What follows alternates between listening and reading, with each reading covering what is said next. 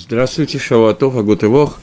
У нас э, двадцать девятый урок по смыслу заповедей, и мы находимся в разборе дней Омера, и сегодня э, мы собирались немножечко хотя бы остановиться на Лаг ба-Омере, который будет в этот четверг, в среду вечером, и четверг будет зажигание костров и так далее, Йорцит, Йорцит Рабишимана бар Йохая.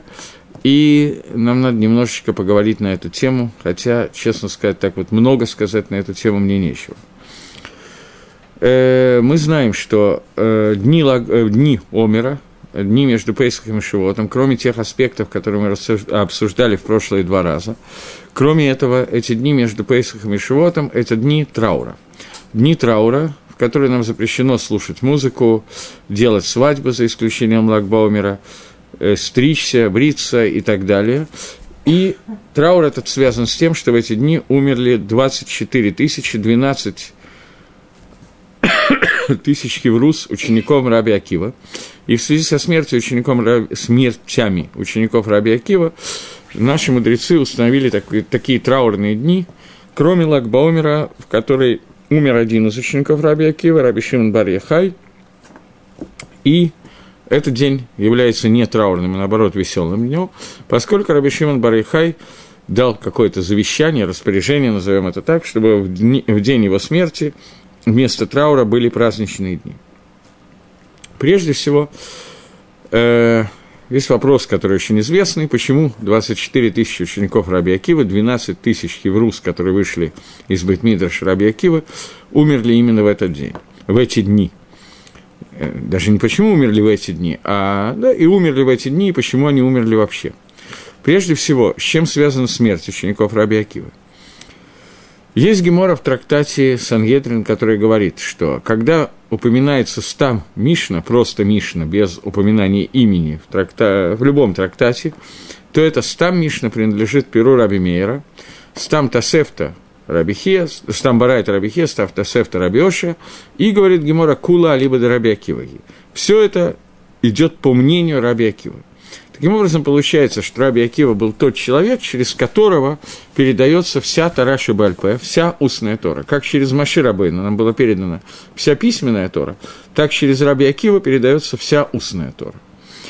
Ученики раби Акива были теми людьми, которые должны были передать от раби Акива и дальше всю Тору Шибальпе, всю устную Тору. Разница между письменной и устной Торой, она очень большая. Понятно, что устная Тора является как бы комментарием к письменной, но есть некоторые аспекты устной Торы, которые принципиально отличают ее от письменной. Для того, чтобы это понять, надо обратиться к известному мидрашу, который я, в общем, люблю цитировать. Мидраш, который находится в Геморе Минухас, на двадцать восьмом или двадцать девятом, не помню, дафе. Мидраш, который рассказывает о том, как Маше Рабейну пришел на гору Синай для того, чтобы получать там Тору, и увидел, я не знаю, что это означает, будем понимать все-таки в символическом, а не буквальном смысле, увидел Всевышнего, который рисует коронки над буквами. Спросил его Всевышний: Маше, нету шалом в твоем месте, ты пришел, ты не говоришь слово шалом. Ответил Маше, что разве может раб говорить шалом своему господину? После этого Маше Рабейну задает вопрос Всевышнему, что «Акодыш Бругу, мимиаков алетха, Всевышний, кто тебя задерживает? Зачем ты рисуешь коронки над этими буквами?» То есть вопрос раби Акивы состоит в том, что ты, Всевышний, хочешь передать в Торе информацию, которую люди должны получить.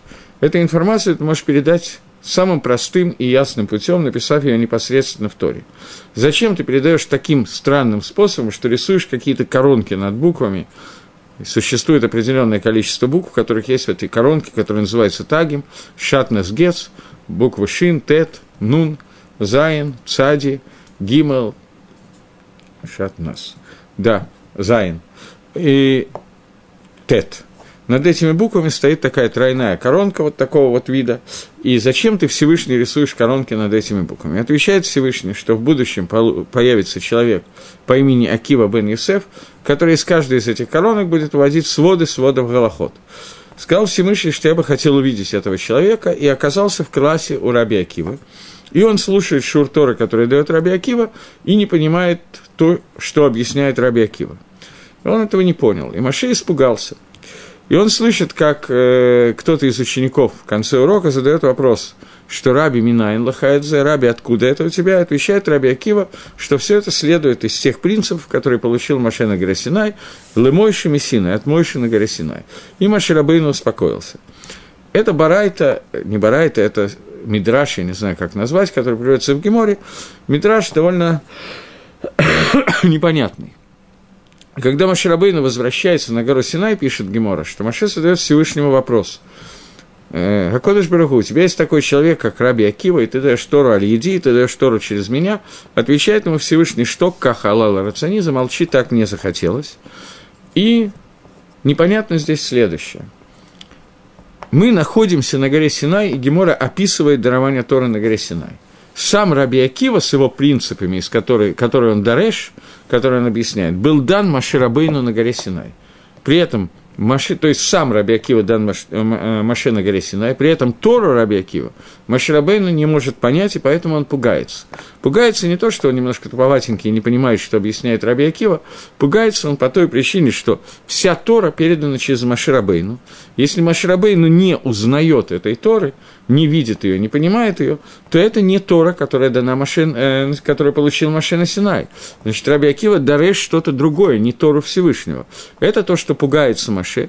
И когда раби Акива говорит, что это следует из тех принципов, которые даны Маше на горе Синай, то Маше Рабейну успокаивается. И вот нам надо с вами понять, почему раби Акива понимал те вещи, которые не понимал Маше. Что именно он понимал и так далее. Понятно, что детально мы не можем этого понять, потому что мы не раби Акива. Бепаштус, то, что понял раби Акива, понял только он, и все эти коронки нужны были только для раби Акива. Мы с вами понимать не можем, но мы можем из них видеть, как через Тора Шибальпе, как через устную Тону, раби Акива и его товарищи выводили своды сводов Галахот. И под передачей этой Торы, этого умения из письменной Торы, из коронок над буквами, из какого-то мелкого эпизода, описанного в письменной Торе, вывести законы Торы, это и есть Тора раби Акива, это и есть Тора Шибальпе, который раби Акива должен был передать через двенадцать тысяч пар своих учеников, и чтобы она дошла до нашего времени. Это функция учеников раби Акива. Это Тора, которая была у раби Акива, это функция учеников раби Акива. У учеников раби Акива был какой-то изъян, из-за которого они не могли быть передающим звеном, который передаст эту Тору, и чтобы эта Тора дошла до наших дней. В чем состоит этот изъян? Говорит мидраш, что ученики раби Акива лон отну кавод зелазе, не давали, не почитали друг друга, поэтому... Они не могли, поэтому они умерли из-за того, что они не могли признать второго мнения, не могли понять Махлокиса. Тора, э, мидраш не случайно говорит, что умер не двадцать четыре тысячи учеников раби Акива, а двенадцать тысяч пар учеников раби Акива. Потому что Тора учится бехевруса, Тора учится один с другим, в споре, в обсуждении, в кушьёт, в тируцим, когда один задает вопрос, другой пытается на него ответить, этот пытается поставить пирху, поставить трудность, этот эту трудность отбивает и так далее. Таким образом рождается Тора Шибальпе. Тора Шибиктав – это немножко другое. Тора Шибиктав, письменная Тора, это четко то, что написано на горе, дано на горе Синай. Маше Рабейну написал под диктовку Всевышнего. Здесь практически не может быть никакого изменения, никакой ошибки. Она передается в виде пророчества. Весь народ, который находился в горе Синай, этот народ был на уровне навиим. Все, кто говорили с Маше, он был на уровне пророков. И они получили в пророчество, они увидели колод, у них была сила Рея, то, о чем мы говорили в прошлый раз. Они могли увидеть эту Тору. Тора Шибихтав, ее можно увидеть. Тора Шибальпе увидеть нельзя. Тора Шибальпе должна быть передана в виде логической цепочки рассуждений, через выводы тех постулатов, которые написаны в Торе Шибихта, в письменной Торе, из которых следует путем логического размышления, анализа и так далее, выводятся своды сводов закона. Маше Рабейну это было не нужно, потому что в свете Тора Шибихта, в которую он получил, он мог все детали того, что нужно знать, он мог получить прямо непосредственно от Всевышнего, через пророчество, через вопрос, который он мог задать.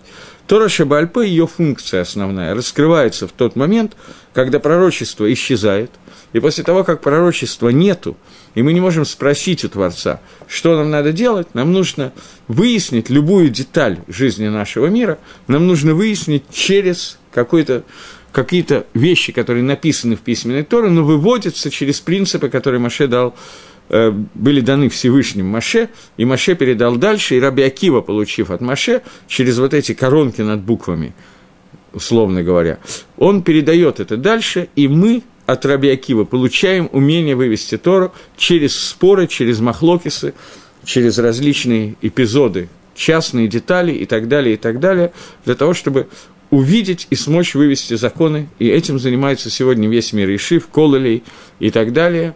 И понятно, что Руах ха-Кодеш, который способствует этому выводу Торы, это способствует тому, чтобы Тора никогда не забылась вам, Израиле, и мы смогли научиться это делать. Я видел в одной книге, что...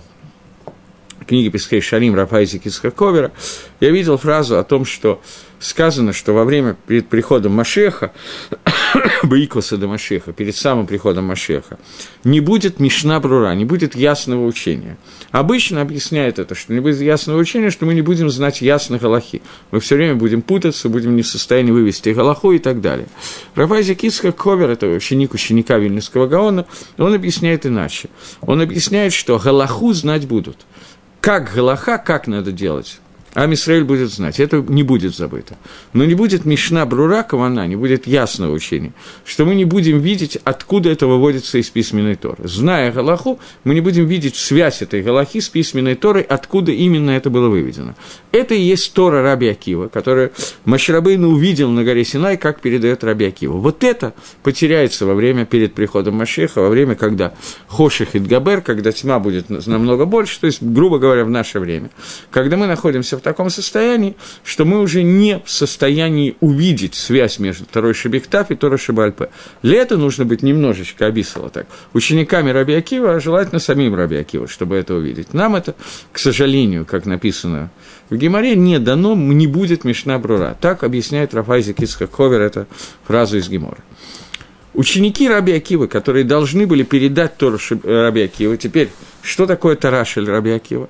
Это значит передать умение вывести из коронок над буквами, умение вывести, проанализировать, вывести законы Торы, Гемора, Талмуда, Зогара, всего чего угодно, и довести их до Галоха Лемайса, до детального осуществления в, нашей мир, э, в нашем мире на уровне того, как из какого пасука и как можно учить, из какой коронки над буквами, даже больше, чем из какого пасука, можно учить то, что, когда человек делает на тела отъедаем, он должен начинать с правой руки, а не с левой руки, грубо говоря.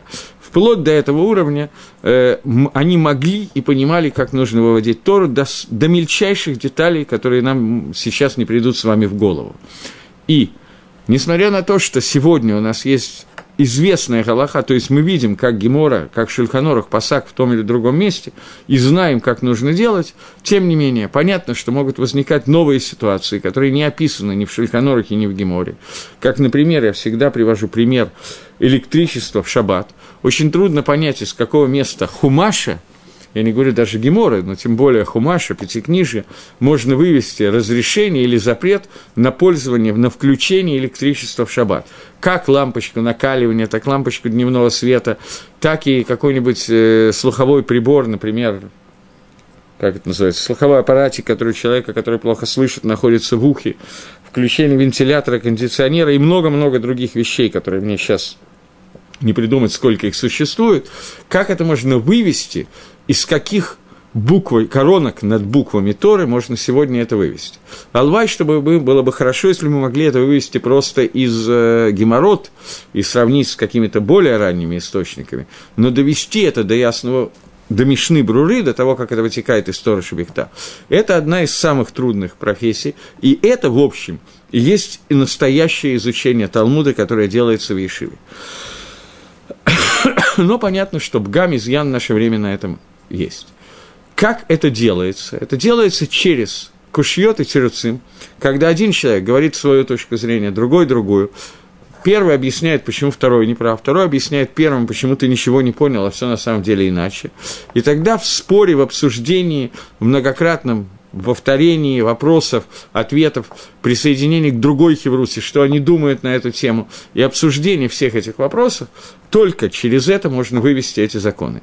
И здесь не поможет просто спросить учителя, потому что ситуации могут быть разные. И основная задача учителя не только ответить на вопрос «делай так, а так не делай». Это понятно, что же учитель должен, рав должен ответить Талмиду. Но основная его задача – научить Талмида, как он сам может лидомот милта милта, уподобить одну вещь другой, и как он сам может прийти к тому, чтобы сказать, что это похоже на это, на это не похоже, и вывести голоход. Это лимуд Тойра, такой лимуд Тойра в основном идет в Хеврусе и с учениками, а не только с учителями. Поэтому Перкея вот говорит, что много я учил учителей, еще больше у Хаверим, еще больше у учеников. Понятно, о чем идет речь, потому что каждая пирха, каждая кушья и так далее рождает какую-то возможность ответа и какую-то истину Торы. Фактически, когда Мидраш говорит, что двенадцать тысяч Хеврус, которые были учеников раби Акива, умерли в эти дни, то он говорит о том, что период между Пейсахом и Шавуотом, период, который был предназначен изначально от сотворения мира, и вообще и от, вывода из, от, и от выхода из Египта в частности, этот период времени, который был предназначен для того, чтобы прийти и привести Ам Исраэль к состоянию возможности получить Тору на горе Синай, суть получения Торы мы, вероятно, будем обсуждать в следующий Йом Ришон, но когда мы должны были привести себя к состоянию, которое состоит в том, что мы готовы принять Тору, это суть этих дней, суть дней Омера, как мы уже обсуждали, то в эти дни ученики раби Акива проявили какой-то бгам, какой-то изъян, из-за которого они не могли получить ту Тору, о которой я сейчас говорю. Тора Шибальпе, которая должна была, устная Тора, которая должна была быть передана из учеников раби Акива. Обычно принято говорить, что то, что они не давали кавод за лзе, что они не почитали друг друга, означает, что у них не хватало понимания того, что трудности, точка зрения, о которой говорит другой человек, которая отлична от моей точки зрения, тоже может быть правильной. А мы, так принято говорить, что когда спорят лешем шамаем мудрецы Тору, то принято говорить «элла ва элла деврейла ким хаим». И то, и другое слова Всевышнего Живого. И у них был изъян в том, что они не видели вот этого вот момента. Это очень трудно сказать о учениках раби Акива, поскольку это были цадиким гмурим, стопроцентные праведники. И раби Акива, с которым очень многие ассоциируют э, такую заповедь, как «Ома раби Акива, вагавтал рех камоха зекла аль-гадоль бы Тора, люби ближнего, как самого себя», это большое правило в Торе. Понятно, что учеников, учеников раби Акива заповедь «вагавтал реха камоха» была на достаточно высоком уровне. И трудно сказать, что они просто друг к другу плохо относились, и поэтому, когда они учили Тору, вдруг слышали, как кто-то что-то не то говорил, то он сразу же ему говорит: «Козел сам козел», и поэтому они умерли, потому что не давали кого-то за лозе. Это сказать так, объяснить так смерть учеников раби Акива, мне кажется, мало правдоподобным и мало реальным. Наши комментаторы говорят ровно наоборот, что у учеников раби Акива было, если можно так выразиться, в кавычках или не в кавычках, каждый поймет, как он поймет, слишком сильно развита заповедь «Ваагавта ларахкамоха». Чересчур сильно у них был аспект на любви к ближнему, как самого себя. Поэтому получалась ситуация. Я учусь с Хеврусой, и я слышу, что Хевруса говорит неправильно. Поэтому нормальное мое ощущение, нормально, поскольку у меня заповедь «Ваагавта ларахкамоха», ну, так, скажем, мягко говоря, не очень выражена, то поэтому нормальное мое ощущение поспорить с ним, попытаться понять, чего он говорит, чего я говорю и так далее. У учеников раби Акива, поскольку ощущение того, что кто-то может неправильно понять Тору, и, соответственно, у него будет бгам в его принятии Торы от раби Акива, было такое сильное, что они не могли допустить и пытались сразу же бросаться, объяснять, в чем кто-то ошибается. И в связи с этим каждый из них вел себя примерно одинаково. С этим получалась ситуация, когда услышать кушью, дать тируц и развить Тору на уровне хеврусы становилось практически невозможно, поскольку каждый из них больше всего боялся, что его хевруса неправильно поймет какой-то кусочек Торы. Поэтому услышать на равных вопрос-ответ и поставить его – это был небольшой изъян, естественно, не настолько вульгарно, как я это рассказываю, просто я не могу лучше рассказать. На бедакей дакот в очень тонком измерении это был тот изъян, который был у учеников раби Акива. Поэтому развитие, передача Торы через эти двенадцать тысяч пар учеников раби Акива имело бы тот изъян, что в них масау матан, спор вокруг каких-то галахот, он был бы с изъяном, этот спор был бы неточный, неверный, незаконченный, незавершенный. Поэтому это привлекло бы к себе то, что передача Торы, которая должна произойти, связана, понятно, что с Шавуотом, это мы будем обсуждать, но это и так очевидно. В Шавуот та передача Торы, которая должна быть, та подготовка в эти дни, которая должна быть к Шавуоту, тем эмхет, сорок восемь киньяны Торы, которые они должны были произвести, на самом тонком уровне, на толщину волоса, была с изъяном. На нашем уровне этого бы никто просто не заметил, поскольку, когда мы говорим про, про нас, то толщина волоса не бросается в глаза бакису. Но когда мы говорим о том поколении, которое должна передать суть передачи устной Торы, пока речь шла о письменной Торе, это было не так существенно, она написана. Она передается без изменения. Устная Тора – это способ понимания письменной Торы. Это способ через нее выводить из коронок над буквами свода законов. Вот здесь самый маленький бгам в передаче в первом же поколении от раби Акива, который мог развиться, мог привести к тем последствиям, которые я, честно говоря, не понимаю, каким. Но Акодеш Барух у решил, что это будет изъян в передаче Торы, и решил, что Тора должна быть передана без изъяна. Поэтому эти двенадцать тысяч пар учеников раби Акива покидают этот мир в период между Пейсахом и Шавуотом, и поэтому в передаче Торы происходит бгам изъян. Нам надо понять, из-за чего мы так сильно эти дни, мы не постимся, но мы находимся, весь Израиль, много поколений находится в трауре. Я говорил о том, что Лемайса, Лихойра, вся Гашпо, вся, все влияние Всевышнего на этот мир не связано с трауром. Траур, на первый взгляд, это только некий мелкий эпизод, который происходит, который связан с тем, что так случилось, что в эти дни умерли люди, поэтому мы делаем траур. А суть этих дней – это не траур, а наоборот, подготовка себя и всего мира к приниманию Торы во время Шавуота. Это мы обсудили. И именно в эти дни, понятно, что не случайно, произошла смерть учеников раби Акива. То есть, другими словами, то, что было предназначено стать готовым к приниманию Торы всем миром, стало невозможным, потому что ученики раби Акива умирают. И говорит Мидраш, что «гая алам шомем». Весь мир был «шомем». Я не знаю, как перевести на русский язык слово «шомема». Это опустошенный, опустошенный, да? Как? Опустошенный. Он не имел смысла, все, в нем было все пустое. Поскольку вся суть этого мира, она именно для дарования Торы, то он как бы дошел почти, что дошел до состояния Тоу-Увогу. Почти до состояния земля была пустая и нестроена в тот момент, когда Всевышний создавал мир, помните? Берешит бара элоким аарец ваарец, это Тоу-Увогу. И Раша объясняет, что человек, если бы он там оказался, он был бы мишуамем, ему было бы удивительно, насколько земля пуста, насколько там ничего нету. Также здесь этот мир был шомем, он находился в состоянии полной шомемы, полного опустошения, поскольку суть мира, суть для чего он предназначен, это принятие Торы, а оно невозможно, все ученики раби Акива умирают. И так продолжалось энное количество времени. Мидраш не описывает, какое количество времени, по той причине, что не имеет никакого значения, это был минута или год или десять лет, это не важно. Если было мгновение, которое мир не предназначен для изучения Торы, то это полная шемема, нету никакой разницы по, по времени. Здесь не время определяет, а состояние вещества определяет. До тех пор, пока не появились пять рабатай, рабат, рабатейну шебедром, не пришли пять рабаним с дрома, это раби Мейр, раби Йегуда, раби Лоза, раби Йоси и раби Шимон, которые пришли к раби Акиве для того, чтобы принять от него Тору. Они все уже были осмехованы, они все уже получили смеху, и тем не менее им нужно было получить именно Тору раби Акиву, для того, чтобы эту Тору они могли передать дальше. И это пять учеников раби Акивы, через которые до нас дошла вся Тора Шибальпе, вся Тора раби Акивы, и поэтому их ученики, их учеников, там раби, который родился в тот день, когда умирает раби Акива, раби, который получает Тору от раби Шимона, раби Мейра, раби Лоза, раби Шимона и так далее. Раби – это тот, кто записывает Мишну, и так появляется уже новый шлаф, новый этап Тора Шибальпе. Все это происходит после разрушения храма, не первого, а второго храма, и эта эпоха по-настоящему называется эпохой Торы Шибальпе.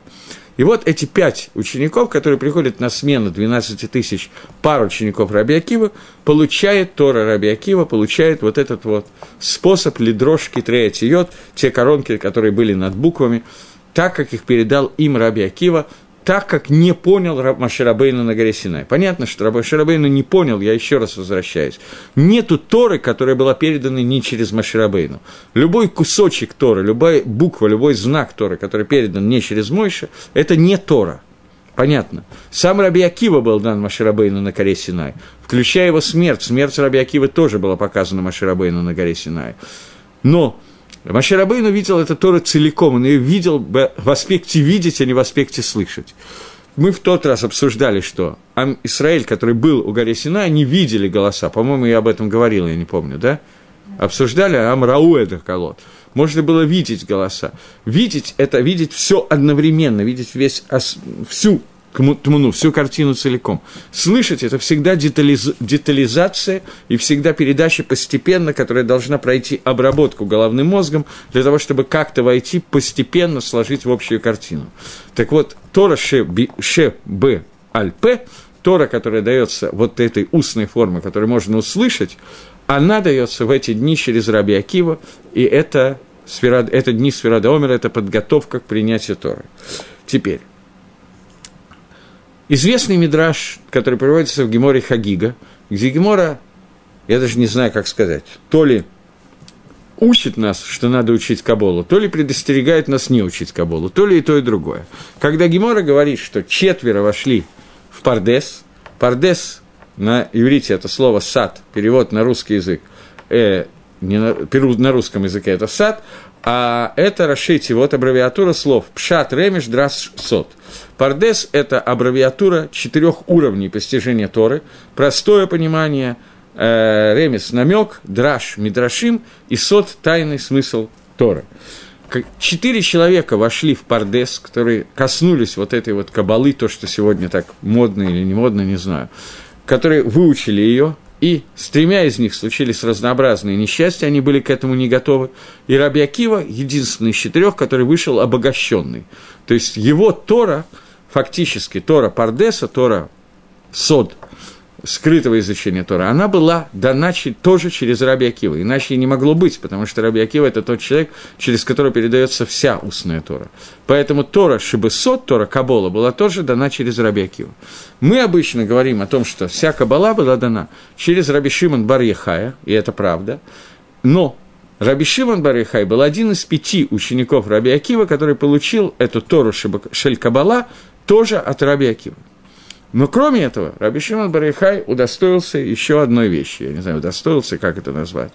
Я еще раз хочу, чтобы мы запомнили, что все элементы Тора Шибальпе – это те коронки над буквами, которые видел Маше Рабейну, и которые были даны, в Торе записаны, для того, чтобы раби Акива из них был дареш. И ученики раби Акива, включая раби Шимон бар Йохая, Йорцит, которого будет в этот четверг в Лаг ба-Омер, он тоже получил драшу, как он от раби Акива Кибель, как именно надо лидрош эти коронки. И вот Гемора в трактате «Шабас» рассказывает историю очень известную про раби Шимона бар Йохая. Так случилось, что эта история находится, история Лаг ба-Омера находится на тридцать третьем дафе Ламед Гимел, Гемора Шаббат, которая рассказывает, я не знаю, буду ли я зачитывать, так я ее открыл для красоты в основном, которая рассказывает о том, как однажды три человека вели между собой ученые беседы, три рава, вели между собой учёб... беседы по поводу того, что собой представляет Малхус Рома, Римское царство. Римское царство – это современный Галут. И говорит Гемора, сейчас, секундочку.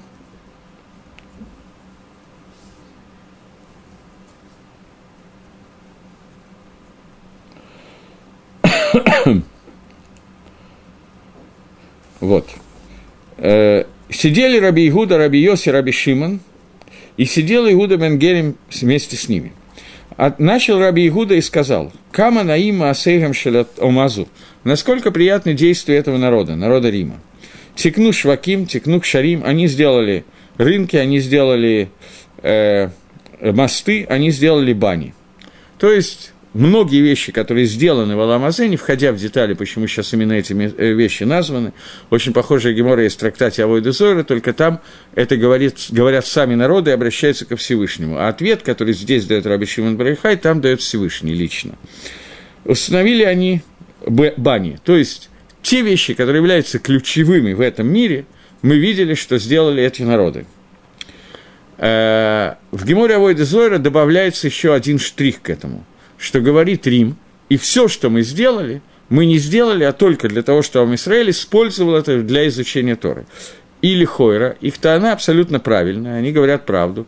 Вот здесь находятся какие-то те самые электронные приборы и прожектора, которые сделаны Исавом, которые сделаны римскими народами, для того, чтобы Ам Исраэль учил Тору. И они на самом деле сделали именно для этого. Они только думали, что делают для других вещей. Поэтому лихойра. Действие этого народа очень хорошее. Они сделали весь Аламаза, упростили его для того, чтобы евреям было больше возможностей учить Тору. Можно взять, сесть в такси и подъехать на урок или в автобус. Можно взять, включить компьютер и прослушать урок. И так далее. Раби Йоси шатак. Раби Йоси промолчал. Наана раби Шимон бар Йохай. Закачался раби Шимон бар Йохай, вскочил, я не знаю, как это перевести, и сказал, все, что они сделали, не сделали они, а только для собственных целей. Они сделали рынки для того, чтобы на них усадить своих блудниц, сделали бани для того, чтобы нежить себе, самих себя в них, кшарим, мосты они сделали для того, чтобы с них брать налоги. Пошел Иуда бен Герем и Сапер, рассказал эти вещи, и они были услышаны римским царством. Э, здесь... Точно этот ответ раби Шимон бар Йохай в геморе Авойда Зора отвечает Всевышний, когда говорит народу Рима, что вам не положена награда в Олам Аба, потому что все, что вы сделали, вы сделали для себя. То есть ответ Творца заключается в том, что если бы вы действительно это делали для того, чтобы вам Исраиль учил Тору, то вам была положена колоссальная награда в Олам Аба. Это, и, в принципе, это и был договор между Исавом и Яковом, который был сделан когда-то, много лет назад, что Яков будет учить Тору, а Исав будет... работать Аламазе этим миром для того, чтобы Якова была возможность учить Тору. И тогда Аламазе и Аламаба разделят между собой Исав и Яков. Но если бы вы действительно сдержали этот договор и так и делали, то вы бы получили свой Аламаба. Но вы это делали для себя, а не для Мисраэля. А Мисраэль использовал это, нахон. Но ваша кавана была не для этого. Поэтому вы не получаете за это Аламаба. Теперь говорит здесь то же самое раби Шимон бар Йохай. Иуда бен Герем, который услышал это, пошел и рассказал эти вещи, стал рассказывать просто, что вот такая вот сиха была между Талмидей и Хахомим, но пока он это рассказывал, это вещи, которые были услышаны римским царством. Омру, римляне сказали, Иуда шейле итале, Иуда, который похвалил Рим, он будет вознесен. И его назначили, что каждый раз, когда Талмидей и Хахомим беседуют, рабоним беседуют, он должен первый начинать говорить. Йоси, который шатак, Йоси, раби Йоси, который шатак, это все ученики раби Акивы. Йоси, который промолчал, и Гале, он пойдет в изгнание, в Галут, в Ципоре, в город Ципоре. Шимон, Шегина, раби Шимон, который поругал Рим, и Гарек, он будет убит. Азиль Губрей, раби Шимон, его сын раби Лоза, раби Шимон, ушли Ташу бей Мидрашу и спрятались в бейт Мидрашу. Каждый день приходила э, жена раби Шимона и приносила им хлеб и воду. И еще что-то, я не могу перевести, что именно, какую-то еду. Э, Такив Гзерата, Гзера усилилась, то есть раби Шимона стали усиленно искать. Сказал он сыну, что они могут пытать жену, и она скажет, где мы находимся, поэтому пойдем отсюда, убежим и спрячемся в пещере. Случилось чудо, и в этой пещере вырос дерево херувим, и открылся источник воды. И они, э, поскольку у них была всего одна пара, одна не пара, а как, одна одежда у каждого, то они сняли одежду, они сидели по э, шею в песке целый день, и целый день учились. Во время, когда им надо было молиться, они одевали одежду и молились. После этого снова снимали одежду, чтобы она не испортилась, и сидели в песке по шею и учились, чтобы одежда не испортилась. Прошло двенадцать лет в пещере. Вышел Ильягу, сказал, встал около выхода из пещеры и сказал, кто сообщит бар Юхаю, что умер Кесарь, царь Рима, и его Гзера и Батла. Они вышли, услышали этот бат-коль, вышли. Раби Шимон, раби Лоза, раби Шимон выходят из пещеры. Они увидели людей, которые занимаются тем, что они пашут, жнут, сеют и так далее. Сказал раби Шимон: «Манихин хае алам вааскин бахайша». Они вместо того, чтобы спокойно сидеть в пещере и учить Тору целый день по, по шею в песке, заниматься Торой, они занимаются тем, что они сеют, жнут и так далее, оставляют алам аба и занимаются алам азе, они подобны римлянам, о которых, за, за которых раби Шимон попал в пещеру. Любое место, где они, куда они бросали взгляд, оно сжигалось тут же, сгорало. И с табатколь вышел голос небесного, небесное эхо небесного голоса и сказала: «Лахриф аламиецатам, вы вышли из пещеры, чтобы разрушить весь мир, хизиру ламаратыхам, вернитесь в пещеру». Они вернулись и прожили там еще двенадцать месяцев, то есть год. Омри сказали: «Мишпат рашоем и гейном ют бейтходыш». Рашоем гейном проводят двенадцать месяцев. Есть мнение, что одиннадцать месяцев, здесь написано двенадцать месяцев. Вышла бат-коль и сказала: «Цу, мертвым, вы можете выйти из пещеры». Вышли. Любое место, которое смотрел на него раби Лозер, э, и был там какой-то незак от того, что он смотрел, какой-то ущерб, вылечивал раби Шимон. «Амарло, бнай, банай, сыновья мои, дайла алам они вата». Он сказал, а нет, он сказал раби Лозер, раби Шимон: «Сын мой, достаточно в мире, чтобы был только я и ты такие». Бегады и пани Мала Шабата. В Эрев Шаббат они увидели какого-то деда, который берет две э, веточки гадасы и бежит в Бен-Ашемешот. Спросили ему в сумерки, спросили ему: «Зачем тебе две веточки гадасы?» Он им ответил: «Лихот Шабас». Ответили ему: «Достаточно одной веточки». Он ответил: «Одна соответствует слову «захор от Йома Шаббат», другая «шамор от Йома Шаббат». Два пасука, которые сказаны про Шаббата. Сказал раби Шимон своему сыну: «Смотри, насколько Ам Исраэль любит мицвы». И они успокоились. Окей. Okay. Наверное, лучше до конца прочитать. Услышал это э, раби Пинхас бен Яир, э, его хатан, хатан э, раби Шимона. Хатан – это муж дочки. Э, зять, да, и вышел им навстречу. Э, когда он увидел, на что похоже мясо, на что похоже тело раби Шимона и раби Лозера, то он, что оно выглядит как какие-то складки, я не очень точно знаю, как это описать, но понятно, что от тринадцати лет сидения в песке, э, какие-то кожные заболевания и так далее, которые он увидел, то он начал плакать, и когда его слезы капали, то они были мицарим раби Шимона. И раби Пинхас сказал: «Ой мне, за то, что я видел тебя в таком состоянии». Ответил раби Шимон наоборот: «Повезло тебе, что ты видел меня в таком состоянии, что если бы ты не видел меня в таком состоянии, то ты бы не увидел меня, насколько я вырос за эти тринадцать лет в пещере». Что вначале, когда раби Шимон бар Йохай задавал кушья, то раби Пинхас бен Яир давал на него двенадцать ответов на эту кушью. В конце, когда раби Пинхас бен Яир задавал кушью, то раби Шимон бар Йохай давал двадцать четыре ответа на это. Топ. Это общая история, которая более или менее известна. Наверное, лучше еще несколько строчек прочитать, я так думаю. «Сказал раби Шимон бар Йохай: поскольку случилось у меня чудо, то пойду и, устан- и сделаю какую-то вещь. Сделаю что-то в память об этом чуде».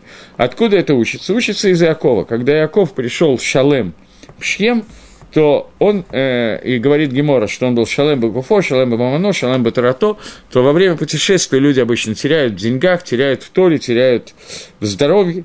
Иаков Авину ничего этого не потерял. И когда он пришел в Шхем, то он э, сделал какую-то милость жителям города. Что он такого хорошего сделал жителям города, есть махлокис Рава и Шмуэля. Рав сказал, что он установил им монетку, а Шмуэль сказал, что он им сделал рынки. А раби Йоханан сказал, что он им сделал мирхацаот. Обратите внимание, рынки, монета, мирхацаот – это те три вещи, за которые раби Йегуда прославлял Рим, и которые раби Шимон сказал, что все это сделали для себя. Сейчас сам раби Шимон делает эти вещи, и эти три вещи делает Иаков Авину, не более или менее, жителям Шхема. По разным мнениям разные. И... раби Шимон хотел сделать что-то подобное Иакову. Что сделал раби Шимон, пока не будем обсуждать, но Иаков Авину в городе Шхеме, Тикен, он им установил монетку, э, рынки или бани. Одно из этих трех или все три вещи. То есть то, чем славится государство Рим в Геморе, то, за что Рим хочет получить награду в Алам-Аба. И это сделал Иаков Авину. Теперь давайте попытаемся проследить, что здесь происходит во всей этой истории. Раби Шимон бар Йохай и Раби Йегуда фактически, спор, который у них произошел, спор по существу могуто сущности государства Рима, сущности римского галута. Раби Йегуда сказал, что в этом галуте есть, понятно, что Раби Йегуда, который был учеником Раби Акива, так же, как Раби Шимон, и Дери Хагав, просто заодно.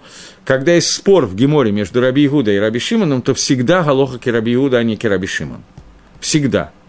Может быть, может, не всегда, может, есть какое-то исключение, когда Гемора сама говорит, что здесь Алоха Раби Шимон, например, не может быть, а точно, например, Виньян Мукцы, Шаббат, что является Мукцей, а что нет в Шаббат, в Махлокисе Раби Йегуда и Раби Шимона, в Йомтов мы паским, по мнению Шульхан Аруха, в Йомтов мы паским по Раби Йегуда, а в Шаббас к Раби Шимону. Парамо и в Шаббас тоже мы паским к Раби Шимону, и в Йомтов тоже, но надо объяснить, почему. Но там это происходит, потому что кроме Раби Шимона, так еще кто-то считает. Раби Шимон не один. Раби Мейр так считает, Ирушалми говорит тоже. Но в любом случае, в Махлокисе Раби Йегуда и Раби Шимона в девяносто с лишним процентов алоха ки Раби Йегуда, а не как Раби Шимон. При этом Раби Йегуда хвалил Рим, а Раби Шимон обвинял Рим. Сказал, что все, что ты говоришь, Раби Йегуда, все неверно. Надо понять, в чем суть их Махлокиса. Махлокис состоит в том, что Алам-Азе, который существует Рим, это символ Алам-Азе, это Гаулам-Азе. Используется, нужно ли и можно ли и правильно ли его использовать, получает ли он награду за то, что мы его используем для изучения Торы. Раби Шимон говорил о том, что все, что они сделали, не имеет к нам отношения, мы Они сделали это для себя, а не для использования Торы. При этом сам Раби Шимон приводит, что когда Иаков пришел в Шхем, он сделал со Шхемом точно то, что римляне делают с миром, и, за, и из этого поведения Иакова Раби Шимон что-то учит. То есть, водай, что Алам-Азе, который существует, вне всяких сомнений. И Раби Шимон, и Раби Йегуда оба считали, что все, что есть в Алам-Азе, должно быть применено для того, чтобы получить Алам-Аба. То есть, Алам-Азе это является не больше, чем средством для получения Алам-Аба. Не больше, не меньше, а ровно. Спор был в том, что Раби Йегуда говорил о том, что Рим, который это сделал, несмотря на то, что он делал это отнюдь не для того, чтобы евреи учили Тору, я думаю, что достаточно понятно, я не знаю, кто именно изобрел компьютеры, с помощью которых мы сейчас слушаем, смотрим урок, записываем урок и так далее, но мне кажется почему-то вполне очевидным, что система Windows, которая сегодня используется, была изобретена, по-моему, евреям, если я не ошибаюсь, но замнем для ясности, Римом, скажем так, римской цивилизацией. Она была изобретена совсем не для того, чтобы Ам Исраэль слушал уроки Торы по Талдот и Ширун или по каким-то другим Коль Лашон и так далее. Более или менее мне очевидно, что не для этого усовершенствовались и делались компьютеры.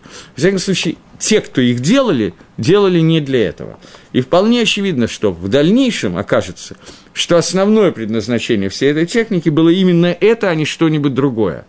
Поэтому Раби Йегуда говорил о том, что, несмотря на то, что их кавана была совсем не для того, тем не менее, они получат награду в будущем мире, и надо отдать им акарат таву сделать. Они сделали хороший компьютер, с помощью которого можем записать урок.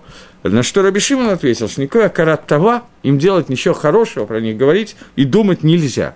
Потому что, несмотря на то, что мы это используем, этот Алам-Азе, в принципе, это минус, это было сделано не для этого. Когда это Тикен Иаков Авину, он сделал все то же самое, те же Мерхацаот, те же Шваким, те же Матбиот. Но он это сделал только для того, чтобы это служило как средство Алам-Аба. Поэтому Иаков Авину сделал так, что весь Алам-Азе можно было посвятить Алам-Аба. Поскольку это была его кавана, и для этого он это тикен, то поэтому это действительно является то, что нужно для Алам-Аба. Это фактически то, что сказал Раби Шимон, Раби Лоза Раби Шимона, когда он увидел человека в Эрев Шабас, который бежит с двумя листиками гадасы, не листиками, как их зовут по-русски, веточками, гадасы, и он спросил, зачем тебе это нужно для Шабаса? Ну так возьми один, зачем тебе нужно для Шабаса? Зачем так много Алам-Азе? Возьми минимум. Тебе нужно в Шаббат понюхать, сказать Броха Брамин и самим, тебе мало одной веточки. Зачем тебе две? Зачем Рибу и Алам-Азе? Зачем тебе так много Алам-Азе?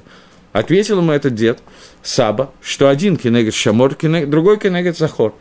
Ответил Раби Шимон, Раби Лоза Раби Шимон, посмотри, насколько для Ам Исраэля хавив шаббат, насколько они любят шаббат. То, что можно взять минимум Аламазе и употребить для шаббата. Шаббат – это Аламаба, понятно, это не нужно комментировать. Кейн Аламаба ям шаббата малка. Всякий случай я сказал, но я думаю, что это была лишняя фраза.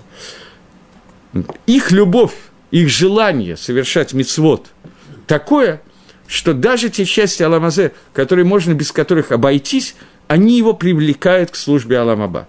То есть Раби Шимон сказал, что сама возможность Ам Исраэля использовать весь Аламазе для Аламаба – это хавивут, мицвот, это любовь к мицве. Если это действительно делается для мицвы, а не наоборот. Понятно, что далеко не всегда мы пользуемся Аламазе для мицвы. Раби Шимон говорил о том, кто пользуется действительно для мицвы. И поэтому он хотел сделать какой-то тикун в Аламазе. Киэйн того, что сделал, подобный тому, что сделал Иаков. А Иаков сделал, как мы договорились, это является как бы прообразом того, что в дальнейшем должны были делать Бней Исав, римляне, для того, чтобы Ам Исраэль учил Тору, но что они не сделали, они употребили это для чего-то другого. Теперь тикун, который сделал Раби Шимон. Раби Шимон спросил жителей того места, где он оказался. Секундочку. Ой. Омар, Ика, Милта, Дебайла, Тикони, он спросил, есть какая-то вещь, которую здесь надо исправить? Сказали ему, есть. Здесь есть какое-то место, которое софик тума. Мы не знаем точно, в каком из этих мест была тума, и мы не знаем, какая галаха, где можно, где нельзя ходить коганим. И это очень усложняет, мицаэр усложняет жизнь коганим, которые не могут проходить по этому месту. Раби Шимон задал какие-то вопросы, я сейчас не хочу входить в галаху, это достаточно сложно объяснять, как он именно пасак галаха, он им разрешил пользоваться определенным местом, и какое-то место запретил, какое-то разрешил. Таким образом, он дал разрешение каганим пользоваться еще одним куском алам-газе. Я перевожу на наш язык, на то, что я хочу сказать. То есть, после того, как Раби Шимон вышел из пустыни, его тикун заключался в том, что он тикен кусок алам-газе для служба Всевышнему, для того, чтобы в нем не было какого-то исура, какой-то тумы, какой-то нечистоты. Литагер кусок аламазе. Окей. Лаг ба-Омер. Лаг ба-Омер – это Йорцит Раби Шимона. Я не знаю, в какой день точно Раби Шимон вышел из пустыни, кто, э, из пещеры, кто-то говорит Лаг ба-Омер, я не знаю, откуда это взято. Бепаштус, Раби Шимон умирает в Лаг ба-Омер. Это дни Омера, дни траура по ученикам Раби Акивы, когда умирает еще один ученик Раби Акивы, но в этот день мы устраиваем радость, зажигаем костры и поем с выражением «Ваамартам коля хай раби Шимон бар Йохай». Почему? Умер ученик Раби Акивы. Умер человек, который тринадцать лет провел в пустыне, в пещере учился с Ильяу Ганави, Заха, с Ильяу Ганави пройти Тору Раби Акива еще один раз, вероятно, на более глубоком уровне, так, скорее всего, и Заха какие-то тайны Торы, которые до сих пор не были раскрыты, которые ему раскрыл Раби Акива, понять на более высоком уровне, как-то леагдир, как-то определить, почему надо радоваться, что этот человек умер. День его смерти превратить в день радости и веселья. Прежде всего, сам Раби Шимон бар Йохай сказал, что надо радоваться в этот день, это первое. И главное, это то, что в этот день Раби Шимон бар Йохай получил разрешение, я не знаю в каком виде, в письменном, в устном и так далее, от Всевышнего, легалот все тайны, которые ему Гиле Раби Акива и потом Ильяу Ганави. И он в этот день были раскрыты Идрарабова и Тразута. Две части Зогара, я хотел сказать основные части Зогара, надо быть очень большим талмидкохом в вопросе Зогара, чтобы сказать основные части Зогара. Две существенные части Зогара. Зогар частично состоит из обычных мидрашим, а частично состоит вот уже из того, что принято называть каболой. Одна... Идры, две идры, которые там есть, как я понимаю, это такие очень серьезные скрытые части Торы, которые раскрывают таамим, строение миров и так далее, которые были раскрыты в этот день в Лаг ба-Омер. Поэтому день Лаг ба-Омер – это день раскрытия кусочка Торы, кусочка или существенного куска Торы, которое было раскрыто в этот день. И в этот же день, как только он закончил их писать, закончил их легалот, Раби Шимон бар Йохай покинул этот мир. Поэтому Зогар называется «сияние», это раскрытие, вот это вот какие-то проблески, раскрытие вот этих вот частей Торы, которые связывают понимание строения миров с тем, как, почему именно на правую руку надо делать, начинать на тела отъедаем, а не на левую, которые показывают все таймы и мицвот и объясняют суть, как каждый из наших мицвот как каждое из наших действий влияет на настроение всех миров, и каким образом через наши мицвы мы притягиваем свет Творца и соединяемся со Всевышним, и происходит дебук между нами и Акодеш Баругу, Минашким Шамаем Варец, и это суть Торы Шибальпе, ну, я не знаю, Торы Шибальпе, это суть этой части Торы Шибальпе, и она была открыта именно в Лаг ба-Омер. Поэтому без Лаг ба-Омера, фактически, если можно так сказать, не может быть Шавуота, потому что Шавуот – это Йом Каббалат Тора, Йом раскрытия Торы, давания, дар, дарения Торы Ам Исраэлю. И без того, чтобы мы прошли вот этот вот шлаф, который состоит в том, что мы видим, ощущаем, понимаем вот эту вот часть, для чего нужны мицвот, для чего каждое действие, что такое дарование Торы. Только после этого, понимаем на очень низком уровне, но этого достаточно для того, чтобы это можно было сделать. Только после этого уровня возможно раскрытие Всевышнего этому миру, которое произошло через дарование Торы.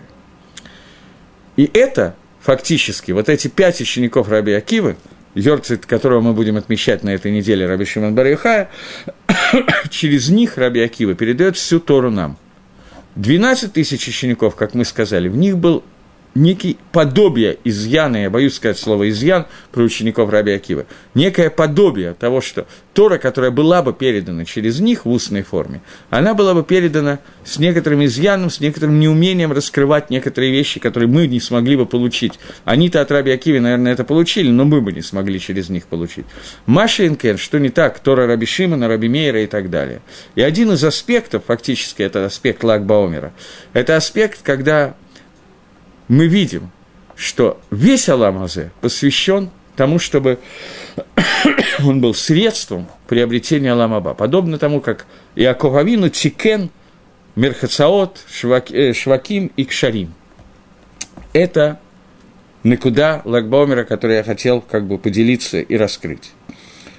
Мингак, зажигание костров, связано с двумя вещами, которые мы делаем. Мы зажигаем костры и поем песни.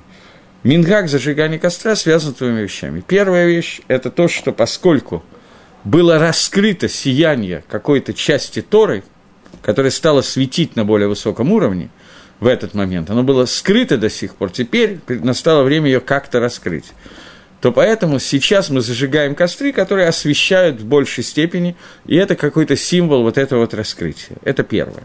И второе – меня как-то за это обиделся кто-то, но неважно. Тем не менее, это так. Второе, существует понятие нервный шама, когда мы зажигаем йорцитную свечку. Когда кто-то умирает, принято зажечь свечку, потому что нер Гашем нишмасодом, человеческая душа, она подобна свечи. Как свечка, она снизу вверх устремляет свое пламя и устремляется наверх, так и человек, его душа, она устремляется, она делает то, что она поднимает всякие искры, которые существуют, и снизу направляет их наверх. Это общее между свечой и душой человека. Поэтому, когда человек умирает, в йорцит по человеку, в годовщину его смерти, мы зажигаем йорцитные свечи. Костры, которые мы зажигаем, это йорцитная свечка по раби Шимону.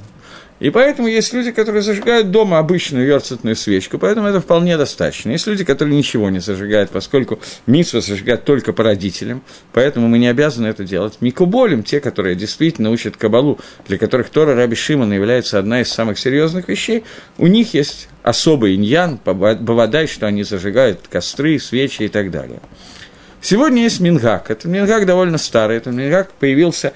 Впервые он встречается еще в эпоху Талмуда, в эпоху Амараим, что в Йорцит по раби Шимону едут в Мирон для того, чтобы зажечь костер, помолиться на могиле у раби Шимона бар Йохая. Молитва на могиле праведника – это очень серьезный иньян, поэтому это было принято, несмотря на то, что поехать, скажем, из Ирушалми в Цфат на ослике занимало больше времени, чем сегодня на автобусе. Но, тем не менее, люди ездили, и сегодня... Люди, которые микуболим, для которых Тора раби Шимона является основной Торой, которую они учат, бывает, что едут, очень многие из них едут на могилу к раби Шимону. Теперь, сегодня это стало принято во всем, в очень большом количестве нерелигиозных и малорелигиозных евреев. Поэтому рабоним очень много пишут и говорят о том, что это не совсем правильно делать в Лаг ба-Омер ехать туда на могилу к раби Шимону, потому что там не самая скромная компания, пляски, песни и так далее. Там фантастическое количество людей, говорят, я ни разу не был там в Лаг ба-Омер, говорят, что это очень маршин, производит очень сильное впечатление, невероятное количество костров и так далее.